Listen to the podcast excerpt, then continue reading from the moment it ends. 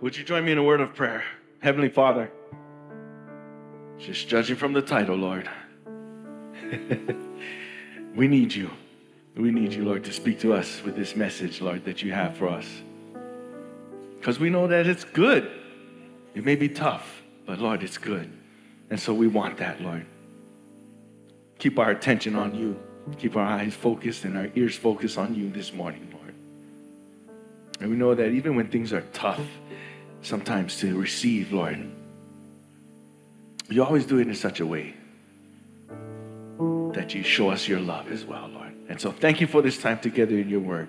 Speak to us, we pray. In Jesus' name, amen. Amen. Amen and amen.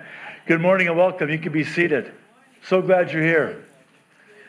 Those of you online, we're so glad that you're joining with us. Uh, before we get started, though, I have a few things, starting with our Tuesday prayer meeting this Tuesday, uh, 7 p.m. here in the sanctuary. We're actually going to have a special prayer meeting. I'm hoping to, Lord willing, share candidly what the Lord has ministered to me over the years concerning some of the reasons that our prayers seemingly and inexplicably go or remain unanswered. And so uh, is going to start about 6.55. We're going to go live. This will be live streamed and uh, it'll be on our social media platforms in its entirety as well as our website.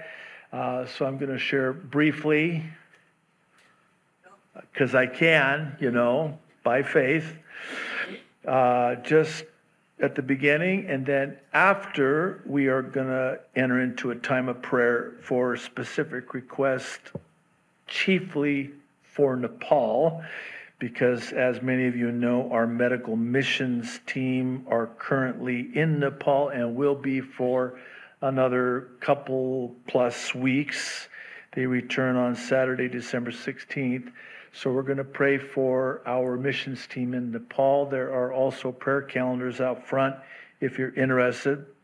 We're also going to take time to pray for Israel, specifically the Jews and Arabs that are in Israel and Gaza, as well as the West Bank. And then we're also going to pray for our Philippines missions. Uh, they, they just had an earthquake, by the way. I sent Steve an email. He said that they were unaffected because of where they're located, but uh, we're going to pray for Steve, his wife and daughter, and the schools there, and all of the other missions outreaches. And then, of course, closer to home, uh, we're going to pray for Maui, namely Pastor Steve Santos in Calvary Chapel West Side there in Lahaina. Uh, he just sent me an update. Uh, please pray as the Lord puts on your heart. I'll share more on Tuesday, but uh, some things are changing and moving and happening, and um, it's not good. So we need to pray. And then, last but certainly not least, we're going to pray for Japan because Japan is in the house. At this time, I want to have JB and Team Japan come up. And uh, would you give them a warm welcome?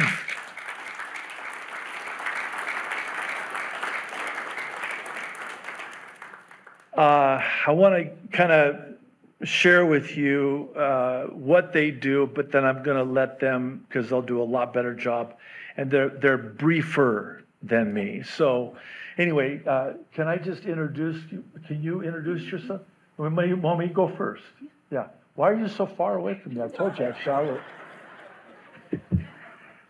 So, okay. First of all. Uh, Many of you might remember JB when we had her come. She uh, shared on a Thursday night about uh, Japan and what God is doing there. And uh, she is uh, with Team Japan, uh, a very important part of our international translation and transcribing ministry. Uh, they transcribe all of the teachings. Into Japanese, and actually, my does the voiceover for the Thursday nights, and JB does voiceover uh, for the Sunday morning uh, update and, and, and teaching. Why are you over here now? so anyway, she's gonna she's gonna share more. so, uh, this is a ministry that not a lot of people know about, but it's our international ministry uh, where we have the teachings translated into different languages. You can find it at our website with the resources drop down menu under translations. There you will find various translations from an amazing team of servants all over the world who transcribe and translate all of our teachings and make them available not just on our website and their websites, but also on our mobile apps. So here's a brief list. I want to give a shout out to uh, and acknowledge and express gratitude to uh, the team of people, starting with uh, our guys here, Milton and Say, are part of the English captioning and transcription team. And then Karen Broom and Dee Mangan, who used to be here with her husband Matt, they're on the mainland. Uh, they produce all the English captioning and transcribing, which also serves as the basis for the translation team uh, efforts to translate into other languages. So we have a German team, Stefan, amazing guy. Uh, he translates uh, the teachings into German also provides the technical enablement for the Romanian team. We have a Romanian team, Anka and Sabina, who live in Romania. We have a Dutch team, Bram and Gabriella. They're a family in the Netherlands. We have a Portuguese team, Fabian and Luisa. They're in Brazil. And we have a Spanish team, Eduardo, Celia, and Anna, and they're also a family in Brazil. And I'm saving the best for last Japan. Just wait, just wait. Be patient. Uh, they all have their own websites because they had to. When we got censored, we had to run parallel with the website. So they set up uh, their own websites. This is the German website and the prophecy updates page. This is the Dutch website, their prophecy updates page. This is the Portuguese website. There's also a Spanish website, a Romania website, and all of these are not just on our website, accessible on our website, but they're also on the mobile apps, both Apple and Google. Uh, for those of you that have Roku, uh, you, we, you can only get English. I don't know why. I have Roku. Maybe after today I won't anymore, but you can only get English. But each of the international translation apps contain all the messages, resource content by way of the translation team websites, which are organized by language and team. And this entire ministry is overseen by Lane, who is amazing, and his wife, Grace, amazing Grace. Uh, they're amazing. And they set up an amazing information and help resources page for the transcripts, um, also translations, captioning, and it's a support center that's accessible under the resources drop down menu as well. But instead of selecting translations, you can select support. Now, let's go to Japan together, since Japan is here together with us. Uh, this is their website. Unique to their videos, though, is the voiceovers. So, can I just explain just briefly? I can't. Thank you so much. So, watch this. So, I, I Thursday night we got some time to spend together, and I wanted to ask them, like, you know, how long does it take? And I wish I didn't ask that because it takes every five minutes of my teaching takes an hour to translate into Japanese. They have major treasures in heaven, these people. So, but then I, I wanted to know because I make a lot of noises. right? And I used an example, a recent example of when I just didn't have a word, so I just said, it's just like, woo! So how do you do that? You know, because she's doing a voiceover like when I get animated, she gets animated. You know, my if you can imagine, you know that you know I get I, I get and they just you know. So I said, what do you do when I make those noises? JB goes, it's so simple. When you go woo, she says, I go woo. okay, I'm done. I'm going to let them share with you now. So would you again give them a warm welcome? JB, it's all you. Wow! Good morning, all. I'm JB, your online member who got saved ABC Salvation in 2017 as Lord led me to it. Thank you for giving us this opportunity to share about Japanese translation ministry this morning. We are the online ministry to translation to, to, to translate the, the Calvary Chapel Kaneohe's teaching. This is J.D. Farag Ministry has started in September 2020 with other languages, as J.D. already explained. Now it's over three years. We, the Japanese team, do for Japanese subtitle and the Japanese voiceover to spread the truth of the world. At the beginning, we used to do for only first and second services, but after my back from I was here last time, Lord led us to do for all of CCK's teachings. So now all services are translated into Japanese. All, all, all is all. all means first, second, Thursdays and topical teachings, both publishing on the website and the YouTube channel. Uh, as JD said, five minutes translation takes one hour at least into Japanese because Japanese letter has three kinds in language itself. If 60 minutes teaching, at least 12 hours, if.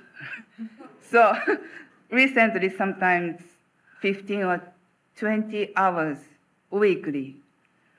So we are not a specialist for translation, but we have Lord, and we are supporting by your prayers. Thank you so much. And as for the voiceover, it's also the Lord led us to do for all the people, blind, kids, busy persons, and drivers who cannot watch the screen. So our roles are uh, three steps. Number one, translation and check. Number two, checkers check. Number three, the voiceover on it. Then finally published on such platform every week.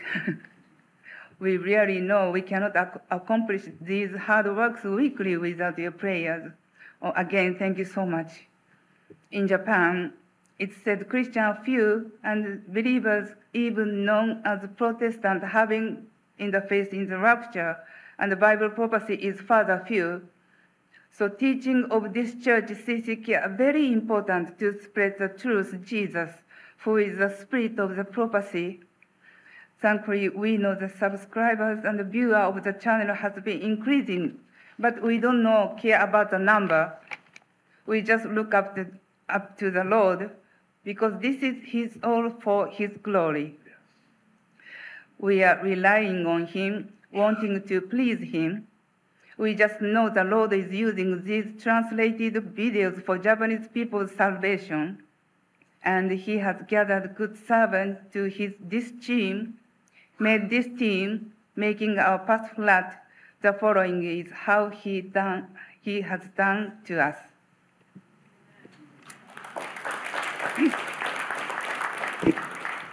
I'm Mai.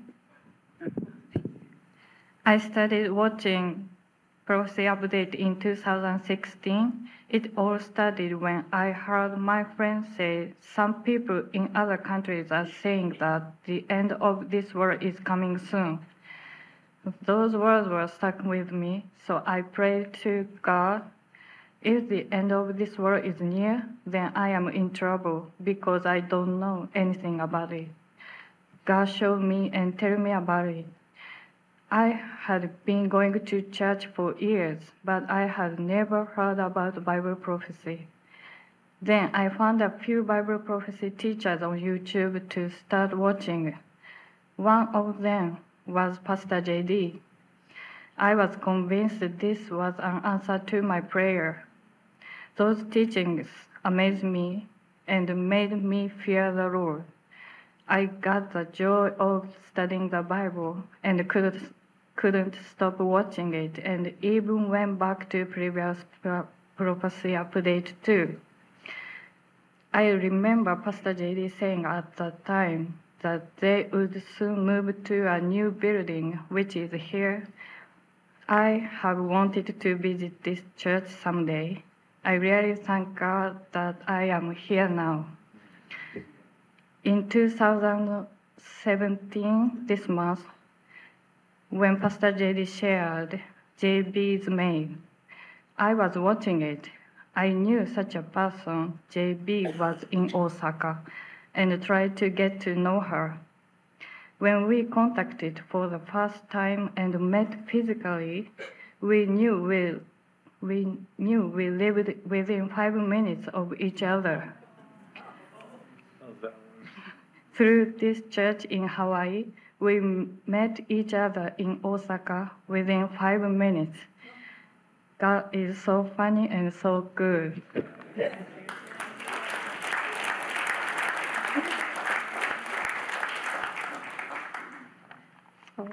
I'm Ayumi. She's from here. She lives here. She lives here.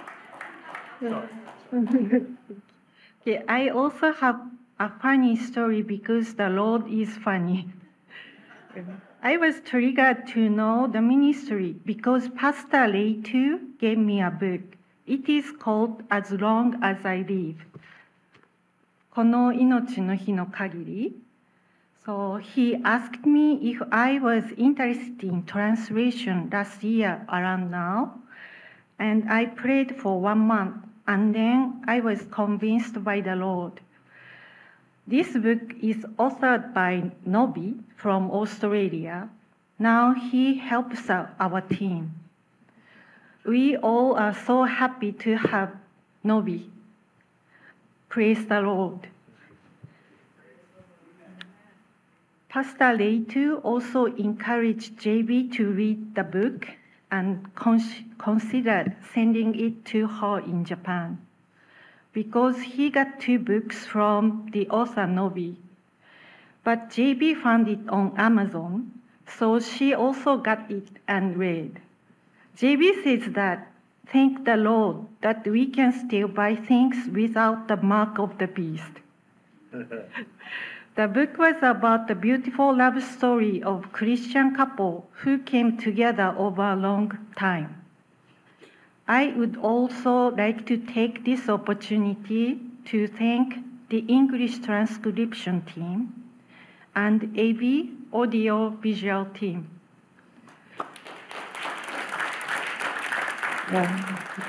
For supporting us behind the scenes. We all thank you guys. This ministry is a blessing to me. Thank you, God, Jesus. To you alone give all of the glory.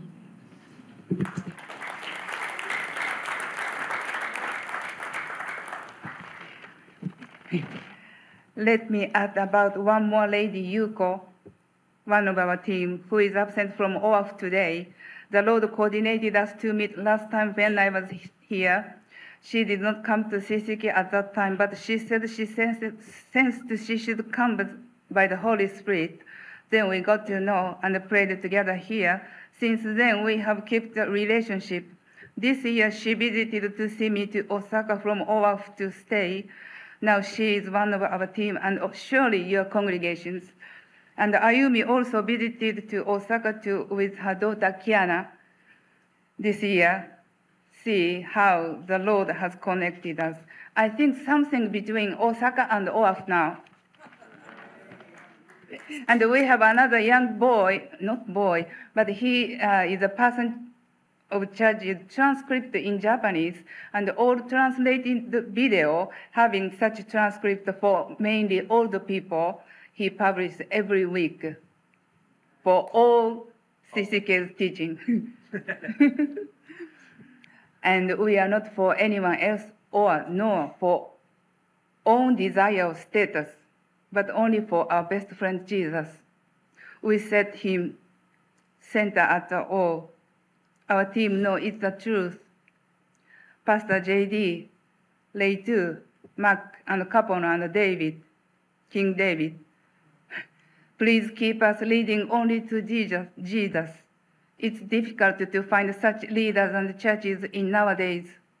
all we do is from the base of your teachings in the Lord.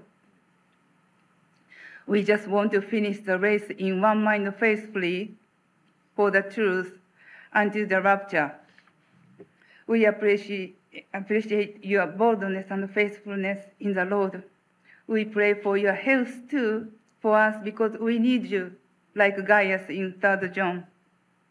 And lastly, everyone, please know coming to a good church actually is tremendous blessing being among you, brothers and sisters in Christ.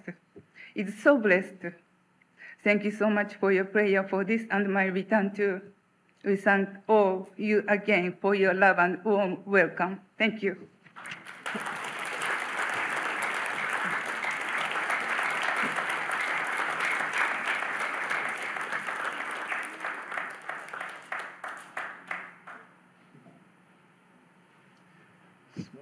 Scary again.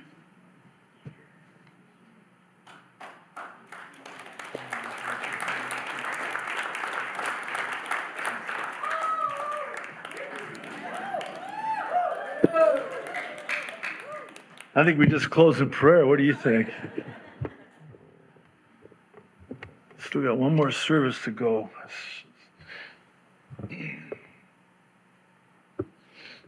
How amazing is that? Only God could do that, yeah.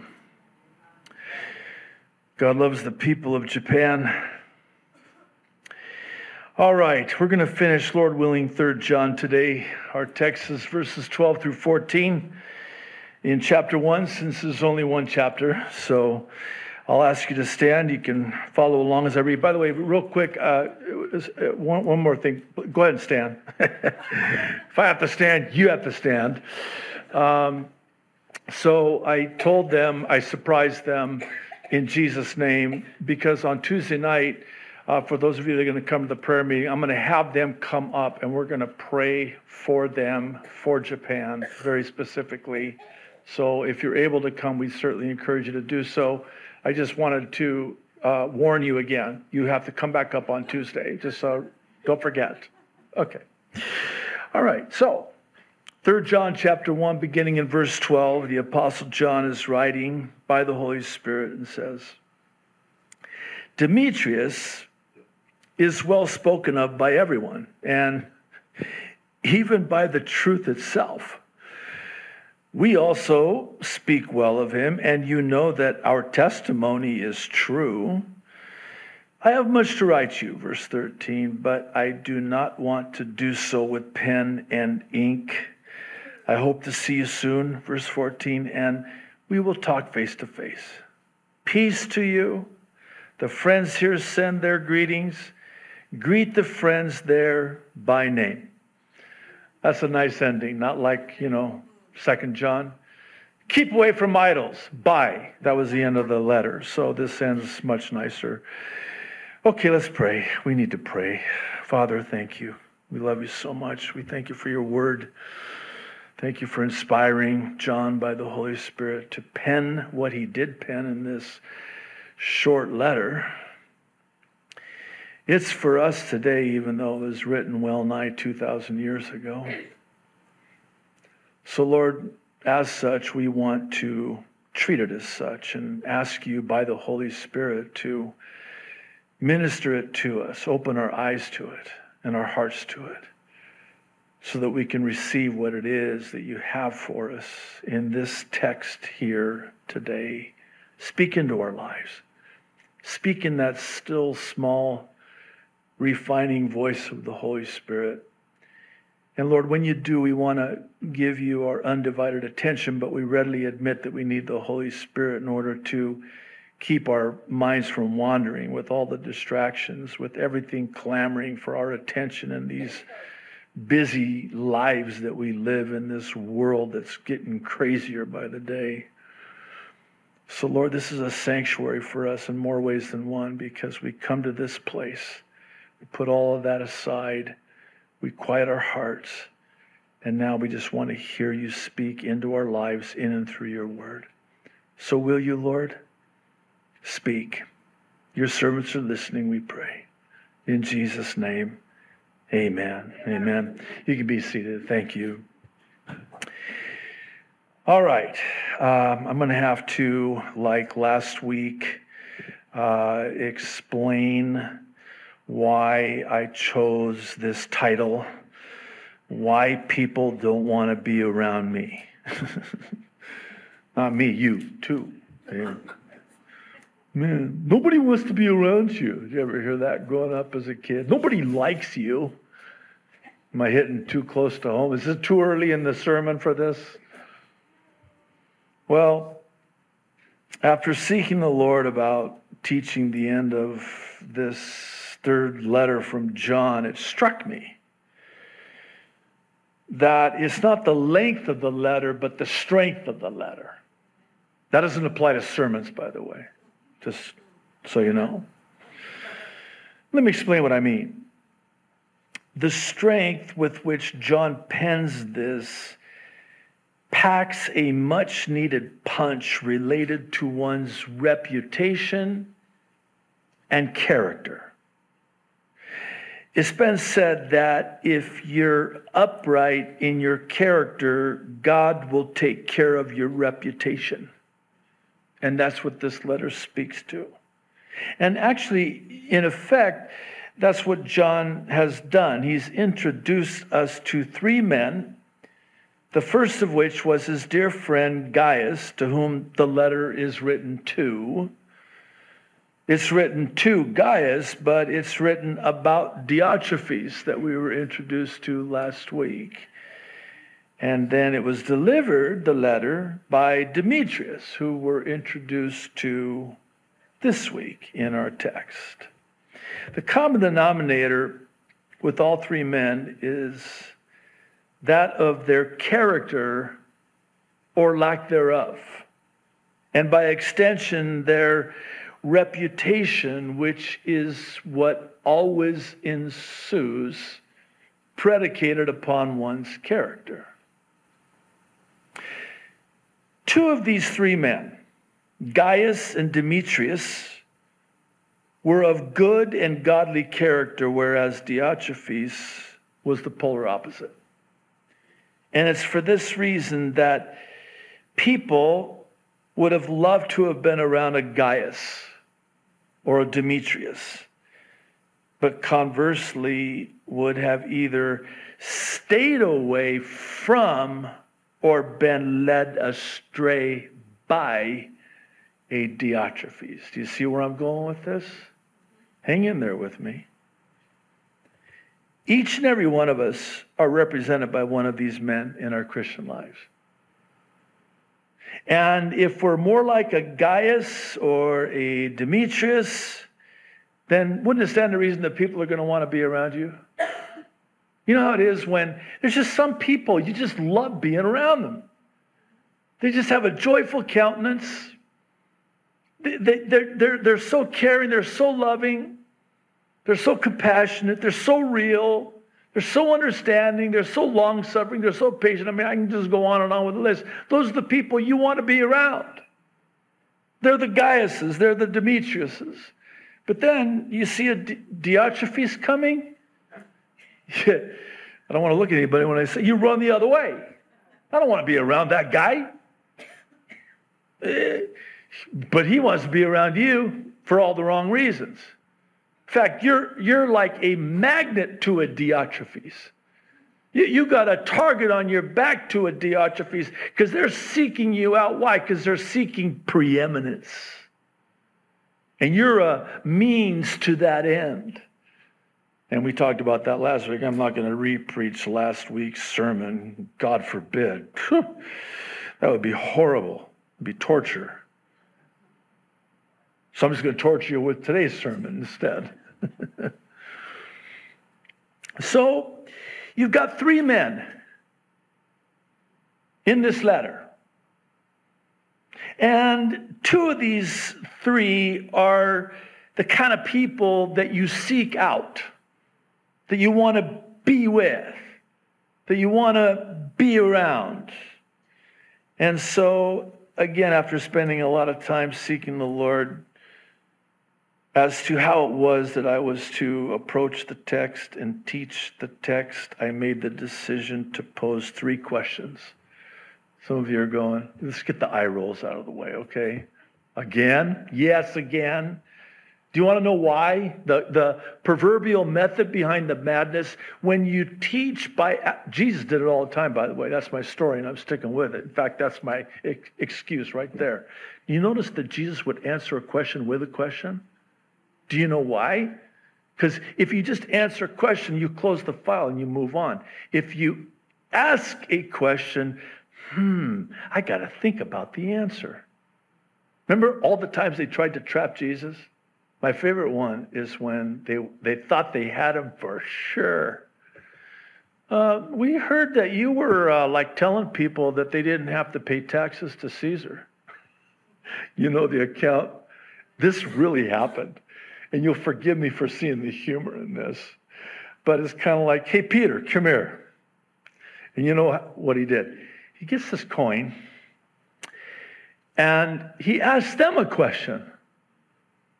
Sometimes the best answer to a question is to ask them a question.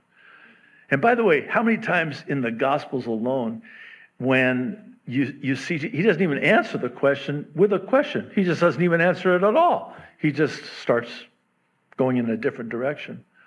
In the Old Testament, how, how about all those times when Elijah, you know, I quit. God, God, says, he doesn't even respond. I do not accept your resignation, Elijah. Slaves can't quit. That's one problem. Uh, but I know you want, you want to die. You've had it. You're over it. But the Lord does not even address or respond or answer any of his complaints. And that's what he was doing, was complaining. I alone, and I've had it, and there's nobody else, and wah, wah, wah, wah. You know, and you would think that the Lord would say, Oh, come on, and give him a big pep talk. No, he says, What are you doing here? anyway, that's what my, my wife calls, says to me, as only a wife can build a bridge and get over it. Anyway, so why the question? Because it makes you think. When you're asked a question, and by the way, it's not multiple choice, it's open ended. Didn't you hate that in school? The, the, remember those problem questions, you know, the story problems, you know? Jane and John are rowing in a canoe at five miles per hour. No, no, no, wait, wait, it gets better. But there's a wind against them at 2.789653 miles per hour. Question What is the temperature in Brazil? I know that's a dramatic way to illustrate it, but you get the point, right? I mean, you, you, when you ask a question, you, you, you gotta, there, there is a healthy, sanctified introspection where you've got to allow the Holy Spirit to search your heart as you ponder it. Whereas if I just got up here and the last thing I want to do, and I hope I don't do this, by the way, and I, I asked the Lord to check me on this, and I've got an amazing uh, team of people, pastors and staff that are just so gracious to me, but they check me on stuff, and I, I ask them. I say I'm correctable, teachable, and rebukable. And by the way, I don't need spell check on rebukable, just so you know, because I am. Where am I off here? Where am I wrong? Because am I am I missing something here? And so I'll run it by him, and and they're they're gracious. They'll say, nah, you're way off on this, or no, you're spot on on this. So I ask the Lord to check my heart. The last thing I want to do is stand up here in this pulpit and talk down to you. We, oh, I, pastors are the best at this. And we will get to our text today, by the way. Pastors are the best at this. You need to pray more. I know I need to pray more. You need to read the Bible more. Yes, I need to read it. By the time you're done, you leave. You're so bus up, you don't even know if you're saved anymore. Not that you can lose your salvation, But if you could, you just did. Because you just feel like you're a dirty, rotten, stinking sinner. Because the pastor had four points. And every single one of those points, he pointed at me. That's, no. Uh, you notice how I couch things in terms of we would do well to ask ourselves, ourselves, myself included? These are questions we need to ask ourselves. In, in the context of today's text, these are questions related to Am I somebody that people want to be around? Maybe there's a reason why nobody wants to be around me. Maybe it is me. It is. And that's what we're going to talk about. So, you ready? That was my introduction. Okay. You sure? Question number one is in verse 12. Am I spoken well of?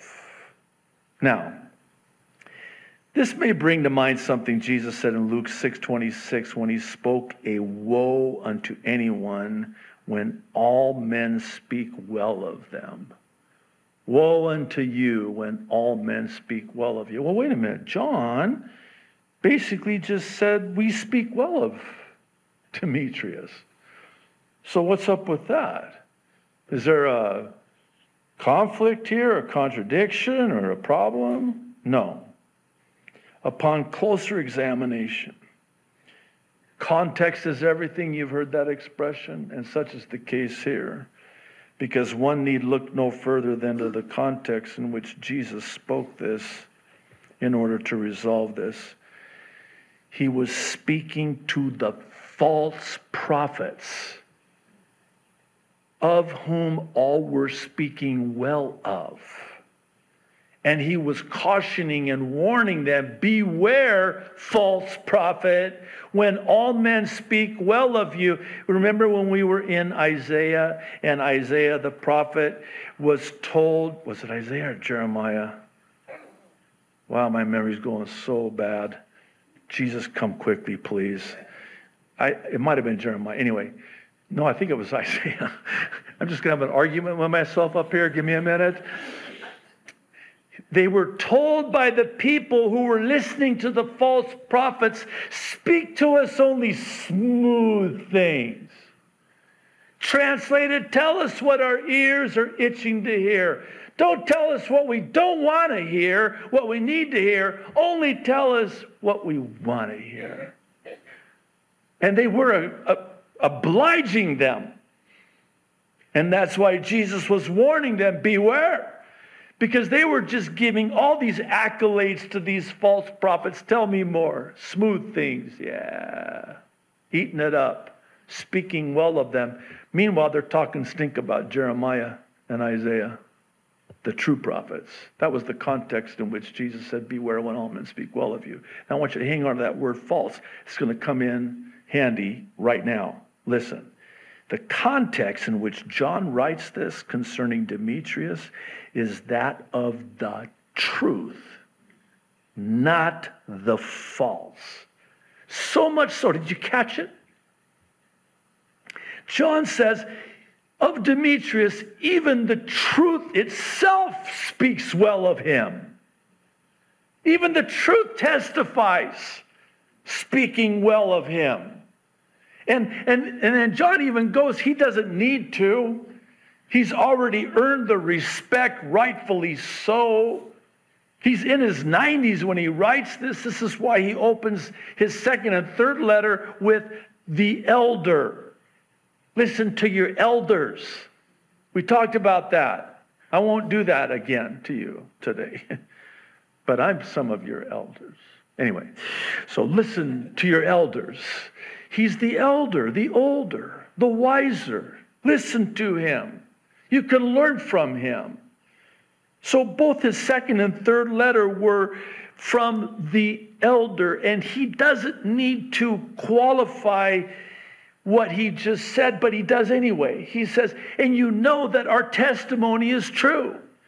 So he just got done saying, even the truth speaks well of Demetrius. We all speak well of Demetrius.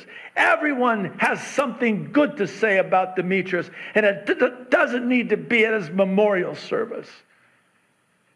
That's when everybody says something nice about you. Why do they have to wait till then? Oh, actually, I'm going to talk about that in a moment. I know this might seem like a play on words but one can see it and say it like this When I do well to speak the truth, the truth will speak well of me. If I'm walking in the truth, then the truth will testify and speak well of me. And it works both ways, whether it's false or the truth. This is Proverbs 3, verses 3 and 4. Let not mercy and truth forsake you. Bind them around your neck. You know, like the lei, right? It's an honor, by the way. I'm so honored. Uh, I get a lei, and it's just, you guys are, you guys spoil me. I'm not complaining. I'm just saying that you guys, I'm the most spoiled pastor in the world, I think, literally. So thank you. But anyway, when you, you adorn yourself with something around your neck, it, it's a symbol outwardly, right? So it can also serve as a, a reminder. So this is what Solomon is writing. Take a lei made of the truth and mercy and make a lei and, and adorn your neck with it. Put it around your neck. And, and don't take it off. Bind them around your neck. Not, but you know, Bind them, put them around your neck. Write them on the tablet of your heart. And so, listen, find favor and high esteem in the sight of God and man. That's the reputation that always ensues when one has a good character. If you're upright in your character, your reputation will follow. And you'll have high esteem. People will esteem you, respect you. You'll, you'll find favor in their eyes, not just the eyes of man, but the eyes of God too. Just with the two mercy and truth. This is that not rare in this world that we're living in? The lost jewels, if I can call it that mercy and truth. I mean, we live in a day, and this was a, a prophesied uh, marker of the end times that people are just going to be as corrupt and dishonest as dishonest can be. Breakers of covenants. And it's going to get worse, by the way. And, and, and how about mercy? I, I, I could preach a sermon just, and you know I can, on just mercy alone. I think I've weaved it in in the past, but people are just so unmerciful and unkind.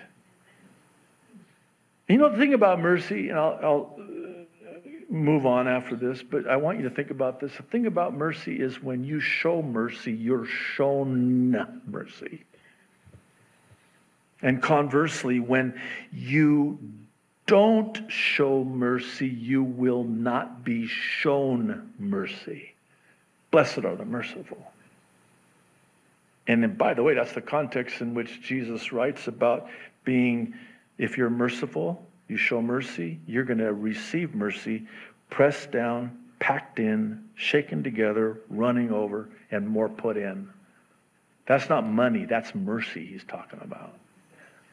And it's sad, unfortunately, that these television evangelists that are making merchandise of the saints, which we really, we took care of that Thursday night for those of you that were here, didn't we? Yeah, it felt good. But anyway, just because that's what Ezekiel 34 was about. These shepherds that were taking and feeding themselves, not the flock of God. They were in it for themselves. They were in it for the money. They were in it for what they could get out of it. And it was a dire warning of the judgment that was going to come on these shepherds that were not shepherding and leading the people, both in the civil, the secular arena, and the sacred arena. In fact, at the end of the day, the reason why Jerusalem and Judah fell and the Jews were taken captive to Babylon for 70 years was because of the leadership and the shepherds and the false prophets. They had become so corrupt. Truth, mercy, no, they were merciless. In fact, there's even one detail. I'm not going to preach Ezekiel 34 again, but there's one interesting detail in that chapter where it says that these shepherds were actually brutal, ruled over them with an iron fist. They weren't tending to the flock, they weren't feeding the flock, they were fleecing the flock. I better move on now. Proverbs 22 1. Listen to this. A good name is to be chosen rather than great riches, loving favor rather than silver and gold. In other words, what do you want to be known for? When someone mentions your name, what comes to people's mind? J.D. Frog. Ugh. I'm going to use your name then, if you if you're going to be like that. I mean, put your name in there. Someone says your name. What what comes to mind? Do you have a good name? Because a good name is rather to be chosen than to have great riches. So you got great wealth over here and a good name over here, and it's either one or the other. Which is it going to be? the story is told of two brothers who were rich, very rich, but very wicked. Both lived a very wild life, using their wealth to cover up the dark side of their lives. They attended the same church and gave large sums to various church related projects. Suddenly, one of the brothers died, and the pastor was asked to officiate his funeral service. The surviving brother gave the pastor an envelope and said, Here's a check that will pay for the entire amount needed for the new sanctuary, and I only ask one favor. Tell the people at the funeral that my brother was a saint. The pastor, I, I, feel, I feel his pain right now. He wanted the check, but he didn't see how how he could make a statement like that. I have to say, your brother was a saint? He was no saint, your brother. And neither are you, by the way. Then he had an idea. So he gave the brother his word that he would do it, deposited the check in the bank, and the next day at the funeral said this this man was an ungodly sinner, wicked to the core. But compared to his brother, he was a saint.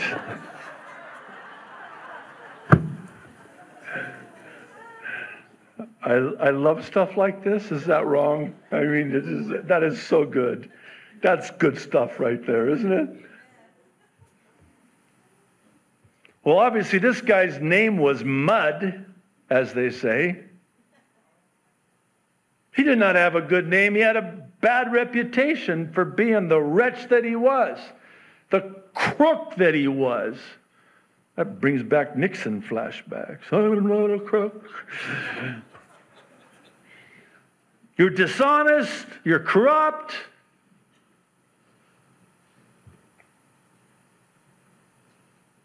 So before we move on to the second question, I'm just going to ask lastly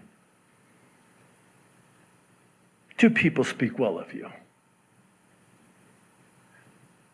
What, what is the response when your name is brought up in a conversation? Is this getting too uh, convicting?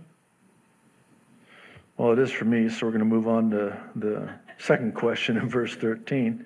And this is a biggie, by the way. let the Holy Spirit search your heart. Am I willing to listen? Am I willing to listen? Now, here again, John ends this third letter the same way he ended his second letter by saying he had much he still needed to write. However, true to form, John again expresses his desire to see them face to face and talk with them rather than writing to them by putting it pen to ink. In other words, there's so much, you know how it is sometimes? There's too much to put in a text, too much to put in an email. And besides, I, I just want to see you. I just want to talk to you. You know, they've done those studies about the uh, how much you retain from uh, a phone call as opposed to face to face, eyeball to eyeball. In my case, belly to belly. That's what John's saying here is I, I, I want to see you guys. I love you guys. I want to see you guys. I have so much I, I want to talk to you about. Now, I realize we addressed this in 2 John, but I think I would be grossly remiss were I not to share a couple thoughts on this in 3 John. First, the implication and even presupposition that the Apostle John is making here in wishing to talk to them face to face is that they would even be willing to listen. You know how it is sometimes when people, they're just good listeners. And you just want to be around a good listener, especially when you just need somebody to listen. I, have I've heard it said uh, in the context of a marriage relationship that you know, the husband, sometimes when your wife, she just needs you to listen. I'm preaching to myself here, you know, just stop talking. Stop talking. God gave you two ears and one mouth. Do the math. Can you just listen to me? But no, here, no need to fear. Your husband is here because I'm going to fix this. What's the problem? And so she doesn't get maybe, I don't know, two sentences in, if I let her get that much, before I'm already, well, okay, here's what we're going to do. She's like, shut up. Listen to me. I just need you to listen to me. I really uh, shouldn't have probably gone that far with him, but. Uh, um, when somebody listens, you know why they listen? Because they care. And you can tell, right? When somebody is like listening but not really listening, they're inserting the, hmm, oh, is that right? All in the right spot. And you kind of catch on to it, so then you you know, pull a fast one just to expose them and out them, and you'll ask them a question. They'll go, hmm, is that right? And you're going, you weren't listening, were you? No, when somebody just listens and lets you talk, sometimes, in the, again, the context of a marriage, husbands, your wife doesn't need your mouth, she needs your shoulder and your ear. She just needs you to listen because when you listen, you show you care. Have you heard this saying? They don't care how much you know until they know how much you care. And here's what happens. Someone's talking to you and you're genuinely listening to them because you genuinely care about them. You don't think somebody like that's going to want to be around you like all the time. In fact, you might have a problem, another problem getting rid of them. because you're, how rare is this? You're, you're a good listener. You're really listening to me. You're letting me just share with you. Isn't this what Peter admonishes us to do? Cast your cares upon one another Cast your cares on the Lord. Of course, He cares for you, but we're to share each other's burdens. We're to carry each other's burdens. Sometimes somebody just needs to unburden themselves. I'll just say one more thing on this again in the context of the husband wife relationship. And I say this carefully and prayerfully in love, guys. If your wife can't talk to you and you won't listen, she'll find somebody who will. And I don't mean that to be mean, but it's true. And I've seen it over the years across the pastoral desk of counseling, and it is so heartbreaking. There are three things, guys, that your wife craves for because God wired her to crave these things. I call them the three A's. Last week I had like three P's and C's, and I did, we're almost out of alphabet, so take heart. They need the three A's.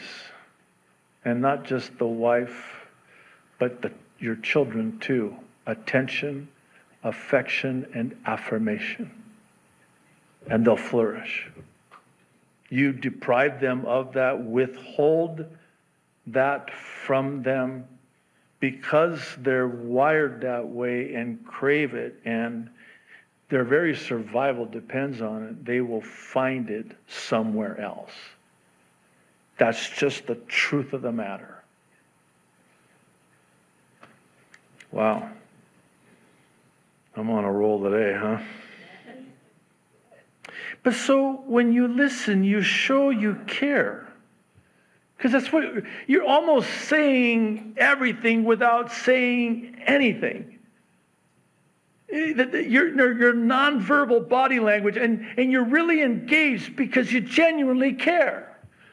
And you're listening to them. And eh, by the way, how rare is it that someone feels safe enough to even share very intimate details of deep struggles in their lives? without the fear of having you gossip about them and, and break the confidence and trust that they put in you. Eh, I'm sorry to say that in this, the last day, it is almost non existent. Because at, at best, well, I don't know if it's best or worst. I think they're both worse than worst. So at worst, they're going to gossip about you, betray your trust and your confidence. And at worster, I got a new one. at worster,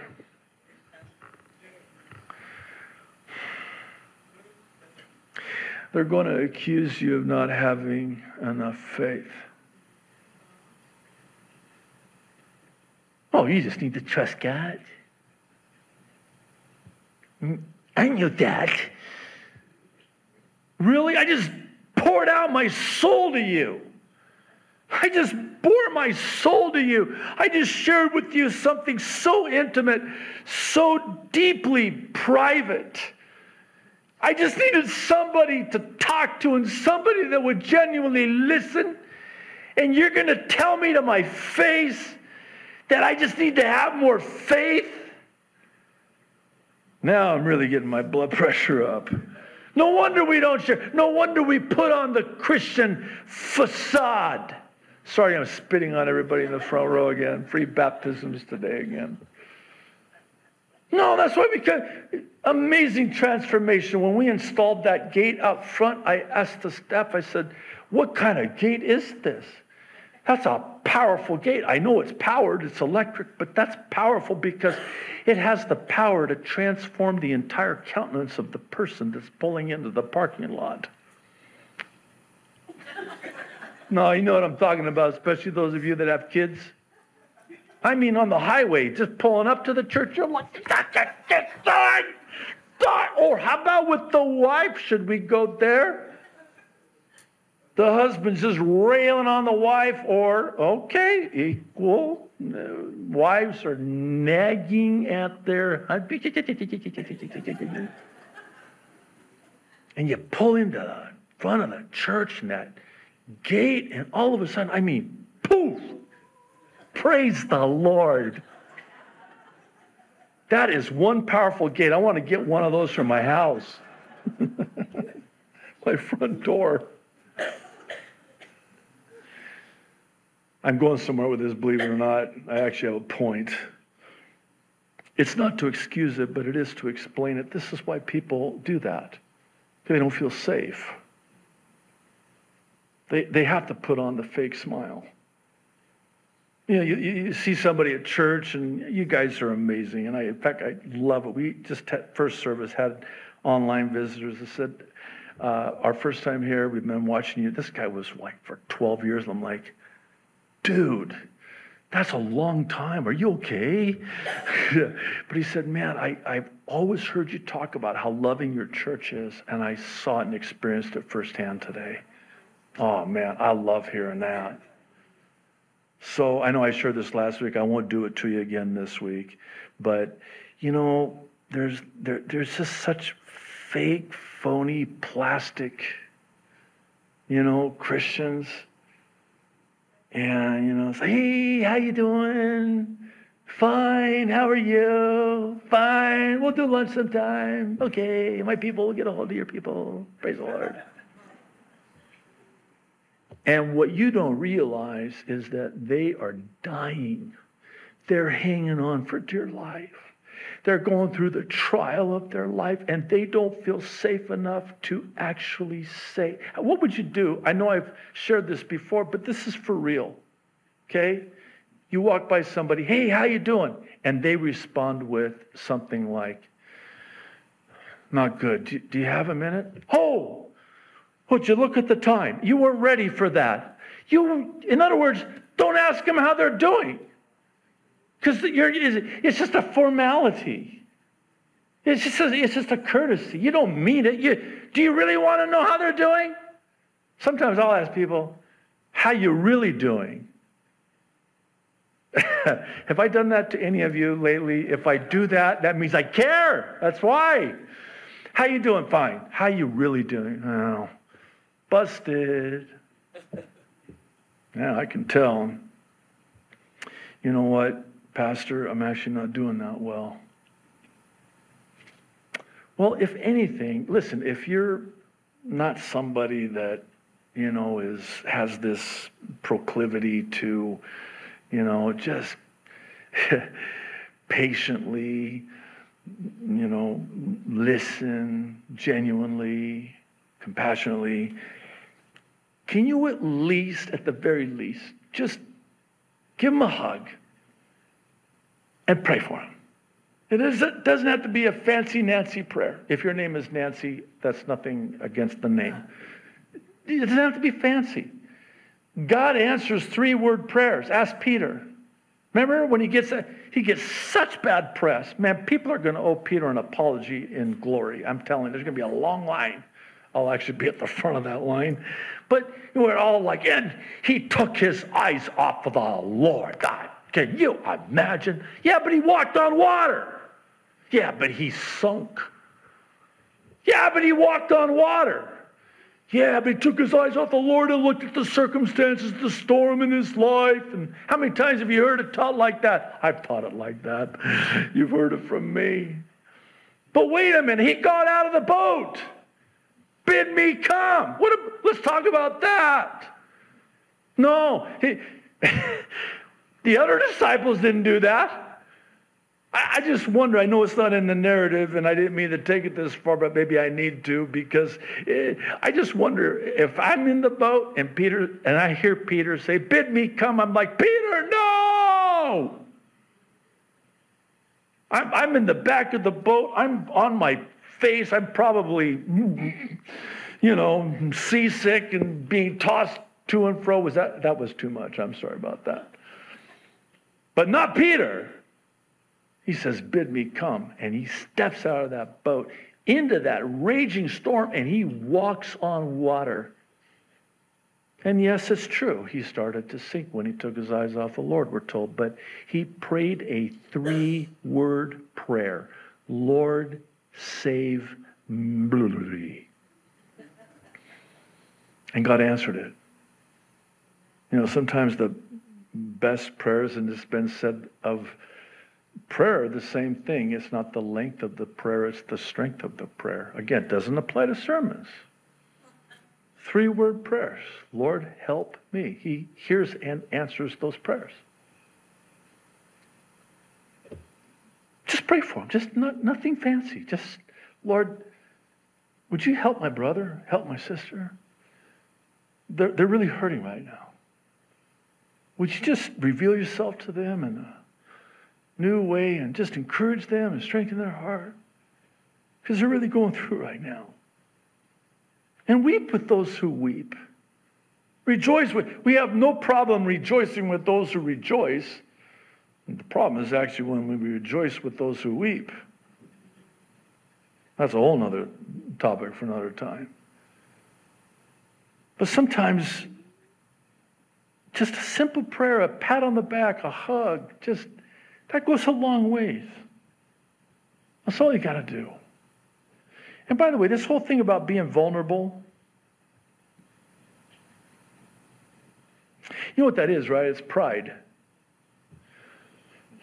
When you're unwilling to make yourself vulnerable.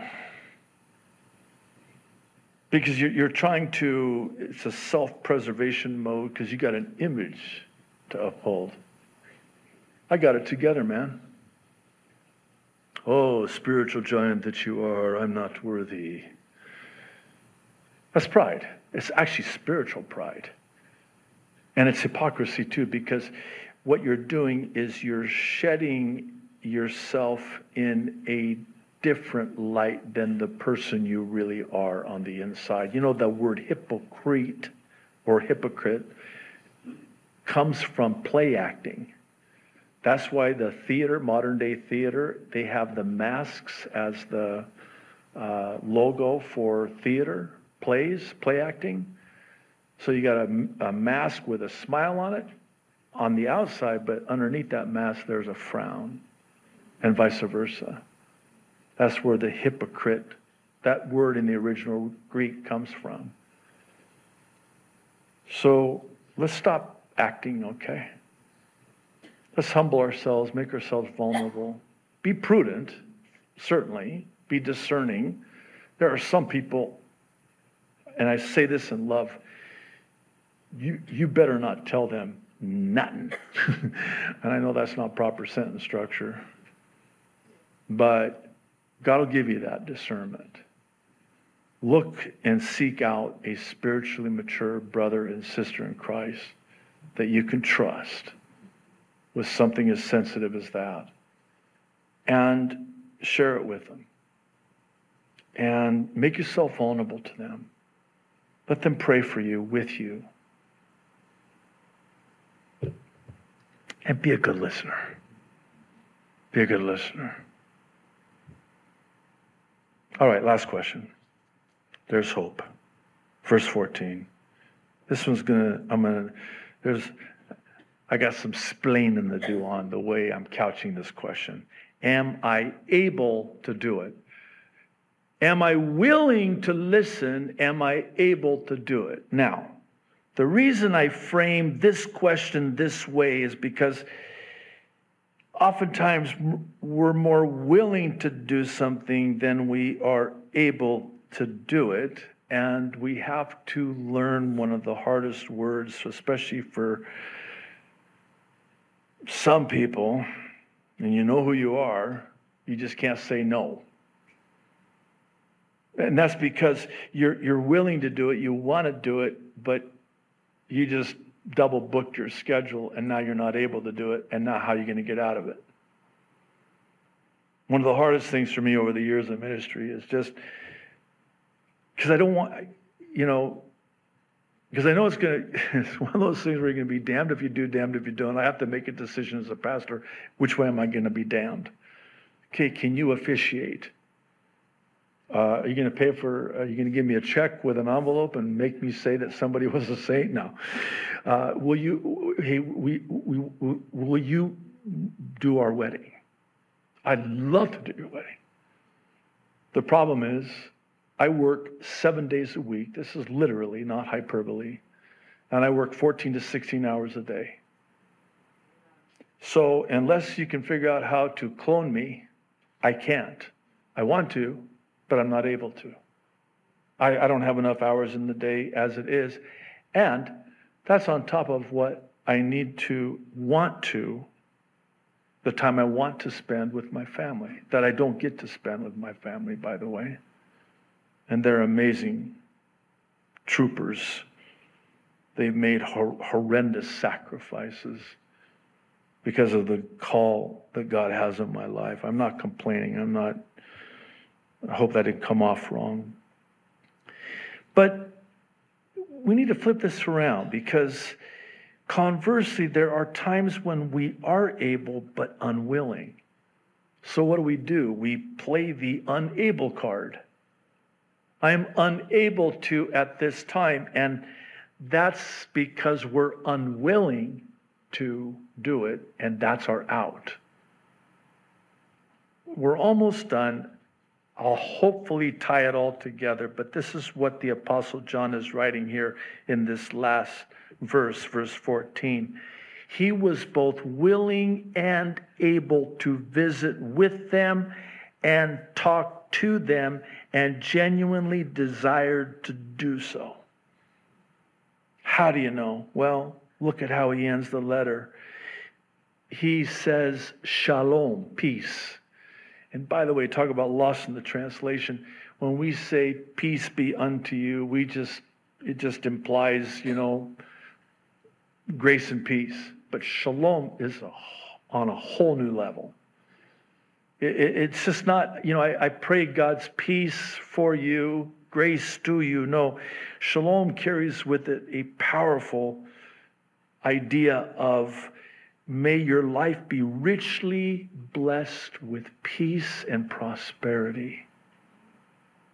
That's what shalom means. And it's kind of like in Israel, shalom is like aloha, by the way. When you say aloha to somebody, it's like saying shal, shal, shaloha. Somebody said shaloha. That's pretty good. They made a t shirt. I know. Shaloha. Shalom, aloha. Kind of the same idea. So that's what he's saying here is, and did you, did you notice this? Uh, note this with me. He ends the letter saying shalom to their friends from friends that were with John at the time. And notice, he wanted them to be greeted by name. Okay, now I'm really in trouble because I have a really hard time remembering people's names. And by the way, you forgive me in advance if I, you, I don't know if they're going to have name tags in heaven, but uh, we won't need to know. But I, I, and I even try. The Lord knows I try. You know, you've got a whole association thing. You know, one time, true story. I, uh, Paul, make an association. Remember, Paul.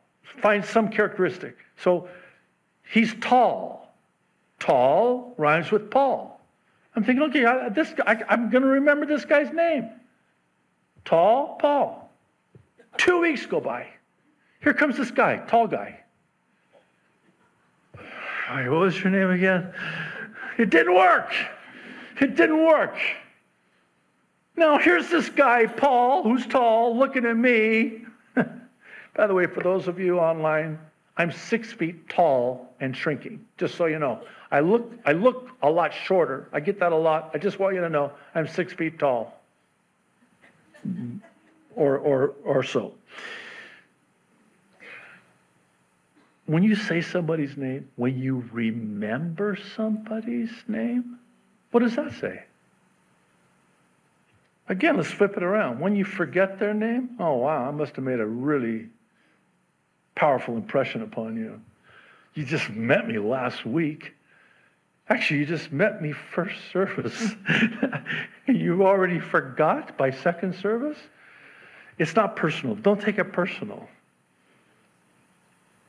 So what's your point, Pastor? My point is, is that there has to be a, a willingness and you and I have to be able to show that person that we care enough to remember them by their name. And it's even more than that. If you're anything like me, and I suspect you are, I want to be around them too. It goes both ways, right? It's reciprocated. I mean, I could you imagine being invited to a fellowship where the apostle John, Gaius, and Demetrius are going to be? I'll invite myself. I'll even RSVP to my invitation of myself to that fellowship because I want to be around these guys. Many years ago, and we'll close, uh, I had the privilege of, uh, when I had the church on the mainland, of having Dave Hunt of the Berean Call come and uh, speak. We had to rent North Idaho College, and at the time, uh, there in Coeur d'Alene, Idaho, I had become very close friends with Chuck Missler, both of whom are now with the Lord. And Chuck Missler and I would go to lunch all the time, and I had talked to Chuck about getting Dave Hunt to, you know, North Idaho, Coeur d'Alene. And uh, Chuck and Dave Hunt, really good friends, and and uh, man, I just I love being around Chuck Missler. I mean, he was such an intellectual. But when you're sitting across the lunch table from that guy, he is the most genuine, meek, was the most genuine, meek, loving man you would ever want to be around. So we, we worked it out. I got Dave Hunt for the better part of a weekend. And I took Chuck Missler and Dave Hunt to lunch. And I'm sitting there. I mean, you should have maybe you shouldn't have seen me. I'm just going. You know, they would ask me a question, and then I'm like, mouth full of gravel. And I just finally told him, I said, I just want to be around you guys. No, but we want you to interact. No, you don't. Trust me, you don't want me to interact. They're going back and forth. I mean, I'm just a sponge, just taking it in. Just I'm just relishing in the fact that I'm, I'm, I'm at lunch with these guys, these godly men that have been mightily used in my life over the years, in my walk with the Lord. I just want to be around them. In fact, lunch was over. I made sure I got the ticket and I said, We don't have to leave yet. you know, do you guys want dessert again? More dessert? because they have more. You want to order lunch now, or do you want to order dinner? Where you know it's been a while. Are you hungry again? I didn't want to. I didn't want it to end. You know how that is. You just don't want it to end. Five hours seems like five minutes when you're around people like that. Here's the takeaway, and I'm done. Again, it's in the form of a question. Am I willing, and again, I ask this of myself, Am I willing and able to examine myself as to whether or not I'm someone like a John, Gaius, or Demetrius that people want to just be around? Come on up. Stand up. We'll close in prayer and song. How's that for a very smooth closing? Father in heaven, thank you. This has been uh, very searching, very uh, humbling, very convicting, but rightfully so. Much needed, really.